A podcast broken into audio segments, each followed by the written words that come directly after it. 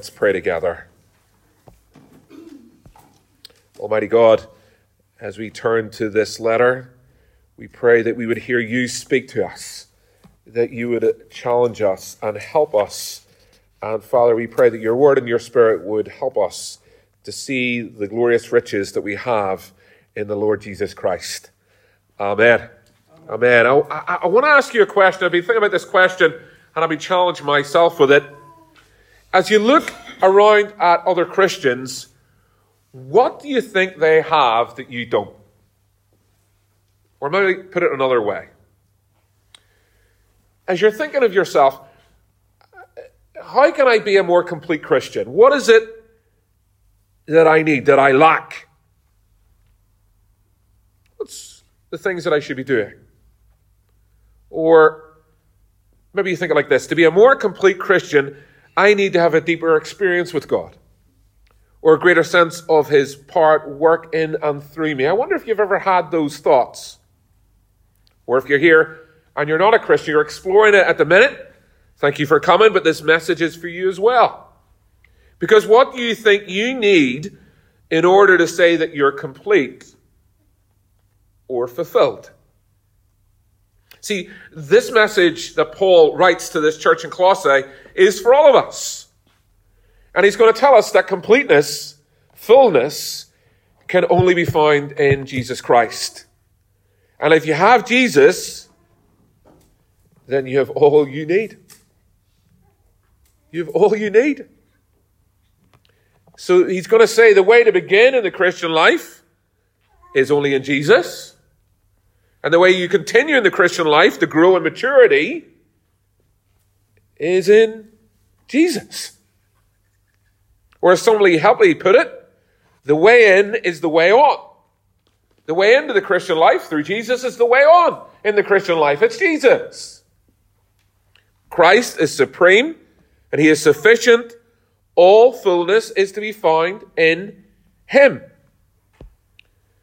Now, that being the case, you might ask, well, why does that matter? So what? Well, it mattered to the Colossians because false teachers had come in. They'd come into the church fellowship and they'd been teaching them that real fullness was to be found in Jesus, yes, but there were other things you needed to add as well. Now, we need to be careful, and I need to say straight out we don't fully have what the false teachers were teaching. But through this reading of this letter, we can see that there were uh, legalistic Jewish elements to it. Talk about circumcision. There's talking about festivals and food laws. There was also talk about spiritual experiences, worshipping angels. To put it more simply, uh, these false teachers seem to be quite spiritual. Uh, they seem to be close to the truth, so that there wasn't anything glaringly absolutely obvious that the Colossian church went, heretics, and run away. There was something close to the truth. The Colossians said, yeah, yeah, there's something close to this. Yeah, that's, that sounds like the gospel. But really, they were saying real fullness was only in Jesus plus. You had to add. See, Jesus is great to start with, of course. But to really grow in maturity, you need to have these set of rules. You need to observe these festivals. You need to abstain from these foods, these drinks, these activities. And Jesus is great to start with. Don't get me wrong. Oh, yes, we start in Jesus. But to move on to maturity, these false teachers would have said, you need to have this sort of vision or this spiritual experience. And I wonder if that message connects with you. If in that speaking, the Spirit's telling you, well, your Jesus is, or your faith is Jesus plus. You might think, well, yes, I'm a Christian, but but but there must be more. You're, you're, you're tempted to add to Jesus. But Colossians is a really encouraging letter because it reminds us that fullness is only found in Christ, only in Jesus. And only in Him will we grow in maturity. And Paul is writing to this young church, he's telling them that their faith is the real deal. He's also writing to them to encourage them to stick with it and to pursue growth in Jesus. And I hope as we study this letter that we too find it encouraging in our Christian growth at the start of a new year, what a, what a great resolution to make. That by the, this January uh, and the next December that we'll grow in Christ. Wouldn't that be wonderful? It'd. So let's look uh, uh, at our Bible reading. Uh, and as I said, that the Christian life, the way in is the way on. Uh, and that's what we're going to look at. The way in is what we're going to look at first tonight. How we begin the Christian life. But then we're going to see the way on because Colossians is about growing. Growing in maturity. We don't just get saved and then we're stuck there. And the real encouragement of the Colossians is that all you need for the spiritual life and growth is in Christ. That's the encouragement. But with every encouragement, the Bible gives us a challenge. The encouragement is that all you need to do is grow, is to be in Christ. But the challenge is this all you need for spiritual life and growth to maturity is yours in Christ, so get on and grow. If you have all you need, just get on and grow. Don't be lazy with the riches that are yours in Christ. Don't get bored in pursuing growth in Christ. And don't start looking anywhere else for fullness because there's nowhere else worth looking at. Now, we'll get to that later, but let's think of our first point, and it's giving thanks for a true start in Christ. Paul begins this letter by letting them see that he's giving thanks to God for their beginnings.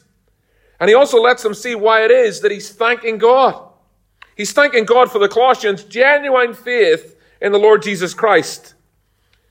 My true beginnings are very important in this letter. We can see that from, from I said, those key verses. If you want to flick on uh, just over the page to verses 6 and 7 at the top of page 834, where Paul writes, So then, just as you received Christ Jesus as Lord, continue to live in him, rooted and built up in him, strengthen the faith as you were taught, and overflowing with thankfulness. The point here is that Paul is making is that the way that Christ, the Colossians began is the way that they're continue to grow.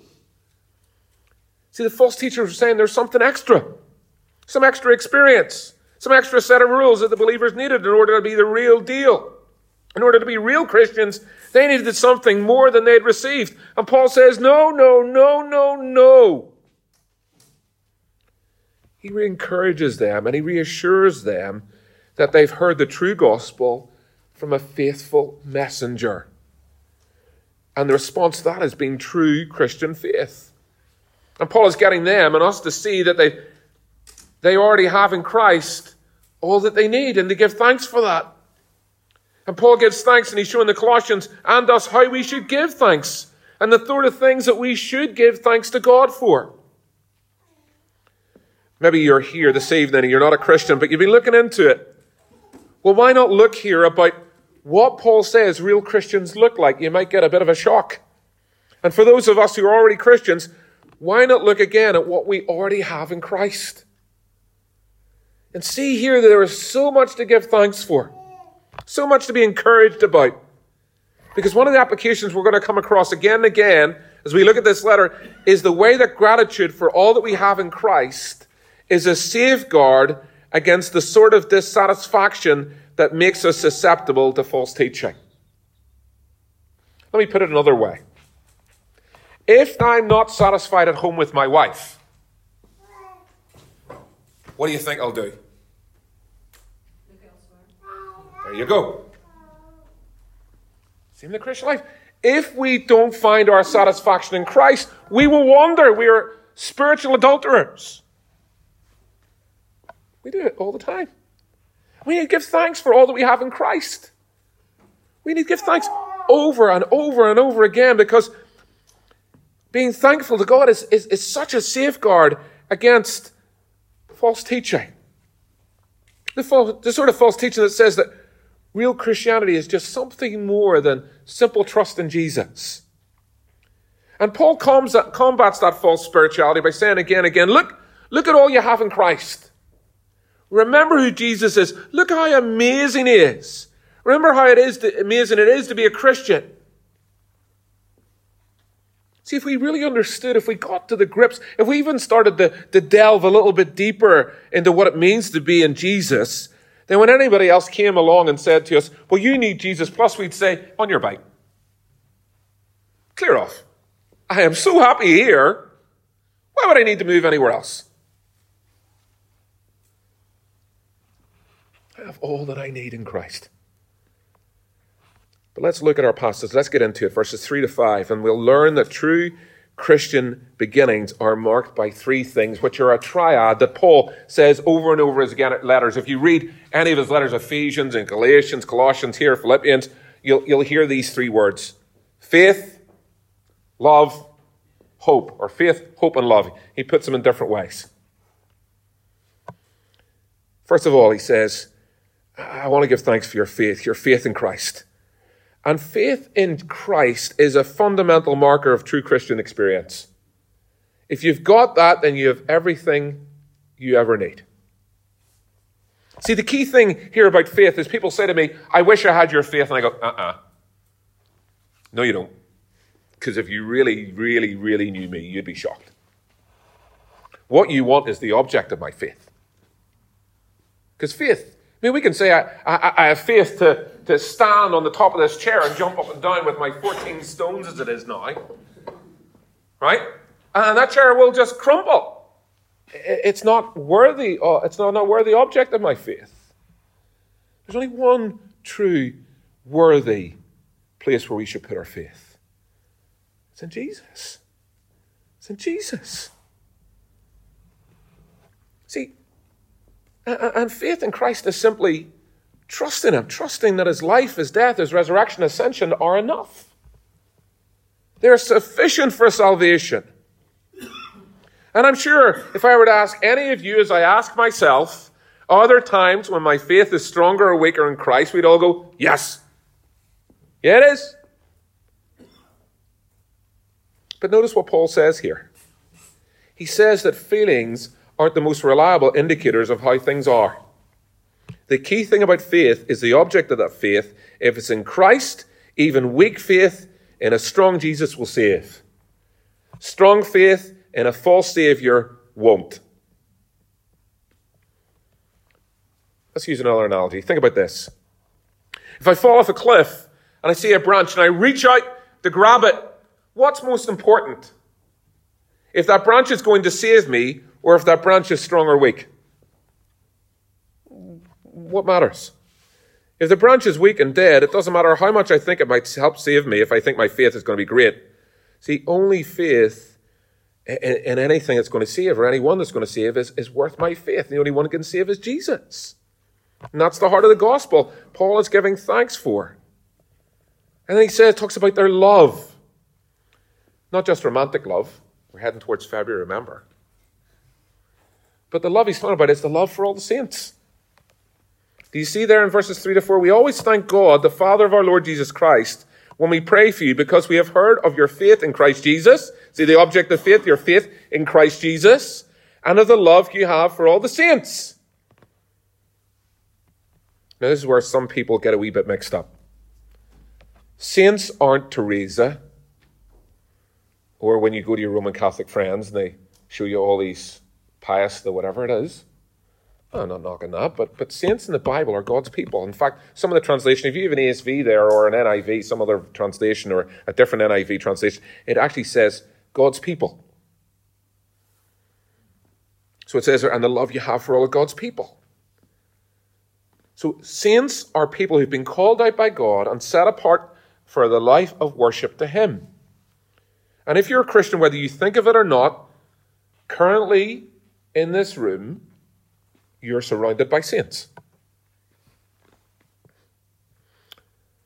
Whether Lisa would like to believe it or not, every night she has dinner with a saint. Saint Bryan. And Paul says that the love for the family of God is a marker of true Christian beginnings. We will love one another and we will love our brothers and sisters throughout the world. So when we see our brothers and sisters suffer in Australia, we pray for them, we give. We weep when we see our brothers and sisters being persecuted in Nigeria. We cry. We pray, we have God have mercy. That's why important that we have these Christian relationships here in Ireland and, and further afield. That's why it's so, so important to see what God is doing throughout His world in and through His saints. And last of all, hope, verses 4 and 5. And the hope that Paul is talking about is eternal hope heavenly hope. He says, uh, Verse 4 Because we have heard of your faith in Christ Jesus and of the love you have for all the saints, the faith and love that spring from, let's see where it springs from, the hope that is stored up for you in heaven and that you already ha- heard about in the word of truth of the gospel. See, this hope. Hope. And why is it hope that leads to faith uh, uh, and love? Well, it's the truth that most great things that Christ has won for us will not get them yet. They're waiting for us in heaven. Funny little thing happened uh, in the wedding on Friday with Matthew and Aaron. There's a little bit in the service. It's actually um, it's Hollywood where it says "You may now kiss the bride." It's not in service at all. But usually it's that bit, you know, where you say, "What God has joined together, let no man put asunder." And you whisper down to the groom, "You can snog her now." right? And so that didn't happen in the service. And so we were about to sing another song, and Matthew's face was looking all dejected. He's like, oh, what's going on here? And so, so the bishop, Bishop Ferran Glenfield, who was leading the service, said, uh, What's wrong, Matthew? He said, I haven't kissed my new bride. And he said, Well, we as Christians believe in delayed satisfaction. so you've been delayed enough now. Be satisfied. and as Christians, we believe in delayed satisfaction. The best is yet to come. And we have to keep our eyes fixed on that. And to know that's the real true place where we live. Christian life is not one that's looking always backwards, looking always at the things that have gone wrong, or the times that we've been hurt. The Christian life is one that's lived forward in hope. And we need reminded of that because there are some situations that happen to us that hold us into the present or, or, or capture us for the past. And we can't be, as often we don't allow ourselves to move forward. And here in this letter, these false teachers were, were lying to these Christians, telling them that they could get a better experience of God in this life than they could in the next. And to stop us being disappointed or frustrated with our Christian lives, we need to understand that the best is yet to come. That life is to be lived forward. What, what a great news at the start of a new year that no matter what happened in the year before or the year before that, that 2020 we're getting closer to being with Christ. And this is real hope, not a wishy washy hope, not a, hope it's nice weather tomorrow. Hope the children don't cry when they go back to school, or hope everybody gets all right and nobody's grumpy in the morning when we're trying to get out first thing as everybody starts kicking back into work. No, this hope is more certain. And Paul writes about it in verse 27 as the hope of glory, the hope of being with Christ forever, the hope of seeing him face to face as you see me and I see you. And Paul sees that in the Colossians as he sees their faith in Jesus and the love they have for the saints. And we should, should give thanks to God when we see signs of faith, hope, and love in believers, no matter where we see it. Signs of true Christian beginnings. And Paul wants them to see that they believe the true gospel brought to them by a true faithful messenger, Epaphras. Look at that in verses 5 to 8. He says, uh, the faith and love that spring from the hope that is stored up for you in heaven and that you have already about in the word of truth, the gospel that has come to you all over the world. This gospel is bearing fruit and growing, just as it has been doing among you since the day you heard it and understood God's grace and all its truth. You learned it from Epaphras, our dear fellow servant, who is a faithful minister of Christ on our behalf, and who also told us of your love in the Spirit. So Paul's saying here that they've not believed in an effective or deficient gospel. Epaphras didn't miss anything out. There's not something that they've lacked in. They have heard and they've believed in the word of truth. And from the moment they've believed, it has been bearing fruit in their lives just as it does today throughout the world. See, being a Christian means hearing and believing the word of truth, the gospel.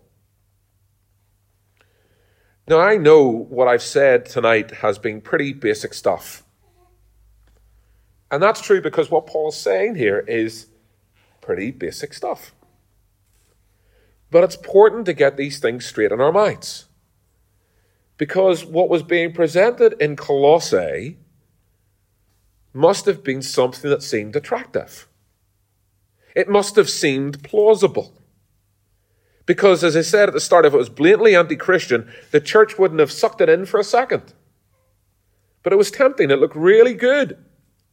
These spiritual leaders that talked about festivals and incredible spiritual experiences, vision, worshipping with the angels. Well, a young Christian or a dissatisfied Christian, it would have looked pretty good. And so we need to guard ourselves. And I wonder if you're any of those types of categories apply to you. We need to be wary. Perhaps you've heard about Jesus again and again and again, and you're bored, truth be told. Maybe you've plateaued in your spiritual growth. You've been kind of cruising along for the last few years or last few months or whatever it might be. And you're looking for something new, something exciting, something interesting will stimulate you. Well, there's a warning. There's a real warning here of seeking anything or anyone for spiritual growth save Christ because there is no real growth apart from Him. And it doesn't matter how far you've gone in the wrong direction, you haven't made progress. Progress without Christ isn't progress, it's departure from the gospel. Now, I might suggest for those of us who get bored with the same old, same old of the Christian life, might I suggest as I challenge myself this week and as I've challenged myself tonight as I read these words, that you and I have settled for a far too small picture of Jesus. I think that's the problem. Our Jesus is far too small. See, as the Bible presents the truth of Christ, there are boundless riches and treasures that will keep all of God's people satisfied for eternity. Do you know, I am as thick as champ and how dare I ever suggest to God that with my limited mind and slow heart, do I think I'll be able to master the whole of the gospel? Do I think in the, who knows, 60, 70, 80, 90 years that God will give me here on this earth that'll exhaust the inexpressible riches of Jesus Christ? How arrogant. How arrogant. There's no way I'll be able to do that. And yet, Paul knows there's a risk in our arrogance and our spiritual stupidity.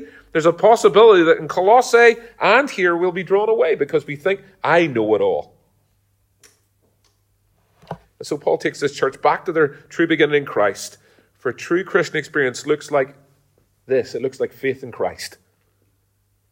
It looks like love for one another, believers. We, we love the saints. And it looks like people who hope in heaven. It looks like hearing the word of truth and believing it.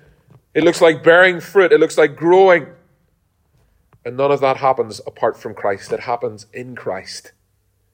And so let's be encouraged and give thanks for the true Christian beginnings when we see them. Let's be assured and be thankful. And then the second point I want to look at tonight is keeping going in Christ. It's worth asking another question if we start this point. We had a question at the start of the sermon. Let's have a question now.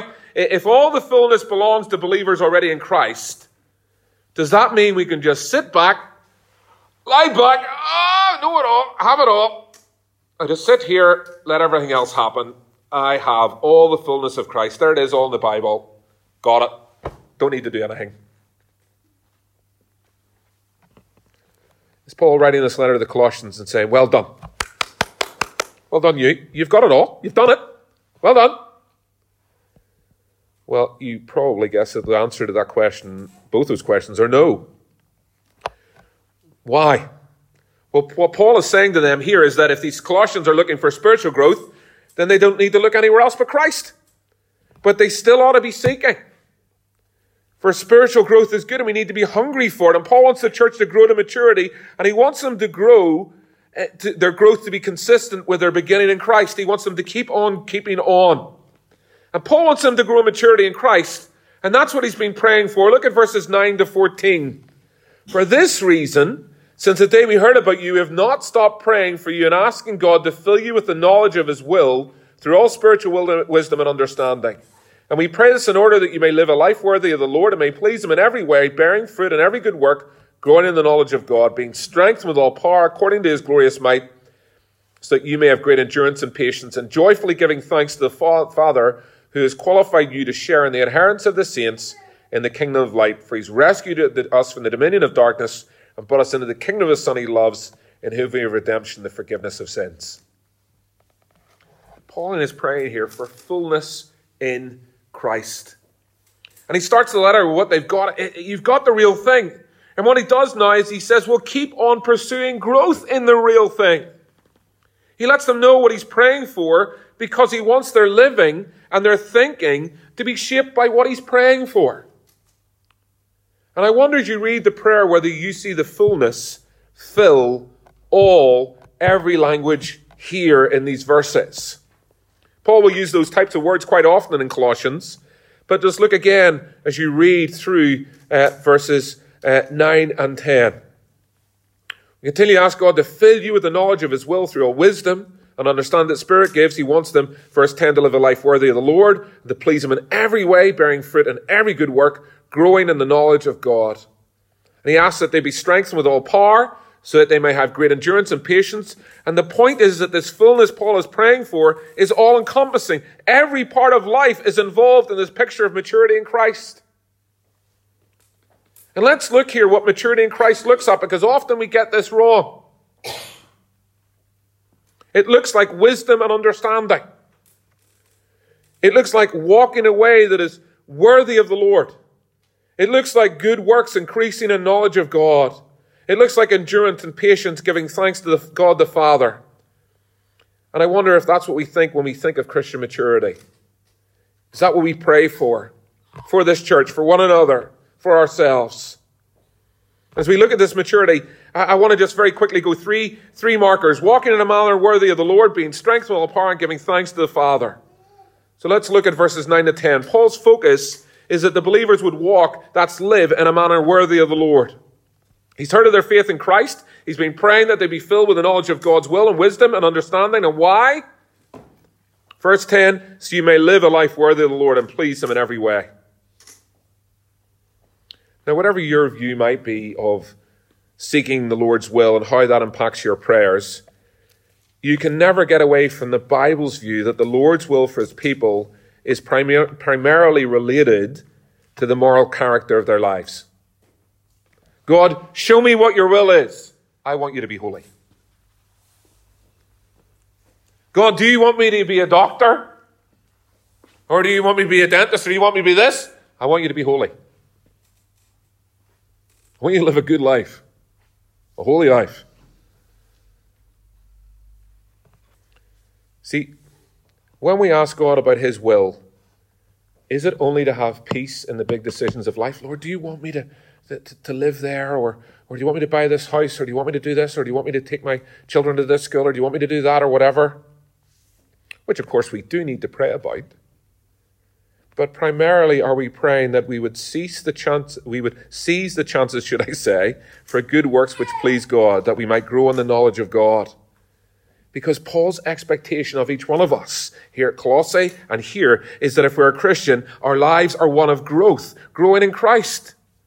So he says, get going and get growing towards maturity in Christ. That's a good thing for us to pray. And the next thing he Paul, Paul prays for is that to be strengthened with all power. And if you look at verse 11, I want to ask you, read verse 11 for yourself. And I wonder, is that a bit of an anticlimax for you? Read verse 11 there. Being strengthened with all power according to his glorious might. That sounds good, doesn't it? Power, might. So, what do we got it for? See, you may have great endurance and patience and joyfully giving thanks to the Father who has qualified you to share in the inheritance of the saints in the kingdom of light. It, seems a bit bizarre, doesn't it? Paul's praying that Colossians be strengthened with all power according to the might of God. And why does he do that? What's the great power of God and the might of God going to do? Well, it's that we keep on keeping on. That we just endure another day. that we're going to be patient, that we're going to do it with joy. You really think, do I need all of God's power to do that? Perhaps seems a bit boring. But it's true to life, isn't it? Because most of us here, I guess, aren't going to have spiritual visions of angels in heaven or extra special knowledge from the Lord. But we all will have to endure difficult situations. And we all will have to be patient with difficult people, like me. And we'll all struggle to do that with joy, won't we? So we do need God's power at work within us with all power. Paul knows that. And so is that how we pray in difficult situations, situations with difficult people? Because I know when I hit difficult situations and I hit difficult people, my first prayer is this God, get me out of there. I wonder, do you do that too? I don't pray, help me to do it with joy.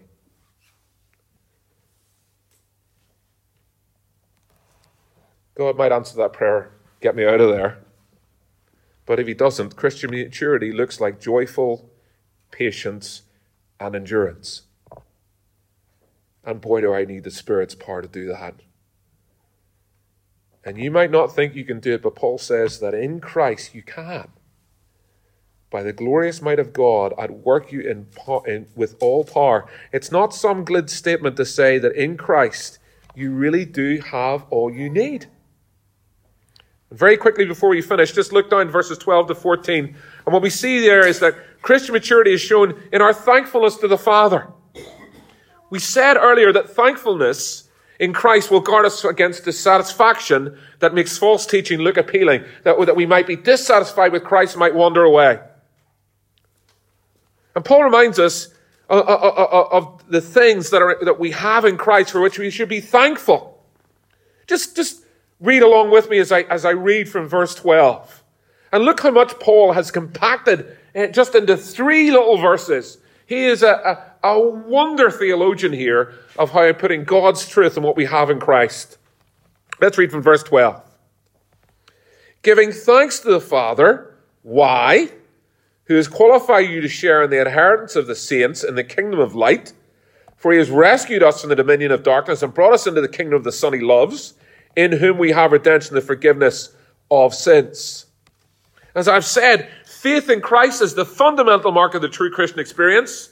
And when we read in light of these verses, we should see how wonderful that faith in Christ is. It's a miracle of God. Because faith in Christ, get this, means that you've been delivered out of the domain and darkness under the power of the devil. And you've been delivered God has kind of Amazon primed packaged you. At that moment you put your faith in Christ, not even the, the next day, it's even quicker than that. That moment you place your faith in Christ, whoa! You're in the kingdom of the Son.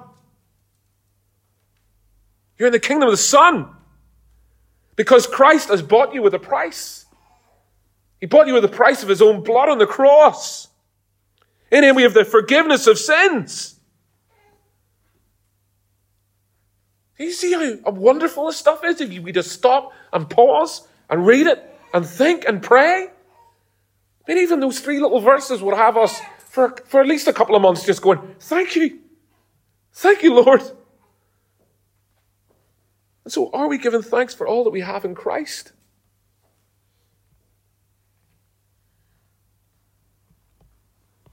When we're tempted by things that add to the Christian life, have we really looked at the riches that we already have in, in Jesus? Are we like my, uh, my, my little boy Elijah who's getting, you know, he's just had Christmas, so he's got this mountain of presents just there. Tomorrow's his birthday, so today his family come down with another load of presents, and those Christmas presents seem as if they're a mile off. And I think it's the same with us. We've got all these riches in Christ, but because they've been sitting around us for so long as Christians, we're bored of them. We shouldn't be. Thanksgiving for all that we have in Christ and all that He's done for us is a marker of mature Christianity. And it's a safeguard against being taken in by false teaching. None of us, hear this, none of us will ever be beyond the need of saying thank you to Jesus for dying on the cross for us. We will never, ever get in the point of our lives where we'll be able to pass just saying, Thank you, thank you, thank you, Jesus. So, fullness in Christ is not just for the few, it is for every Christian. And maturity in Christ, it's what every Christian should be reaching for, praying for, working for. And Colossians tells us that fullness is ours in Christ. We don't need to look anywhere else. So I want to go back to that question we asked at the start of the sermon. What one thing do you think you need to be a better Christian? Well, Paul says it's not a thing, it's a person. It's Jesus. All fullness is found in him. And true spiritual beginnings are found in him. Growth to maturity is found in him. So stay in him. Let's pray together.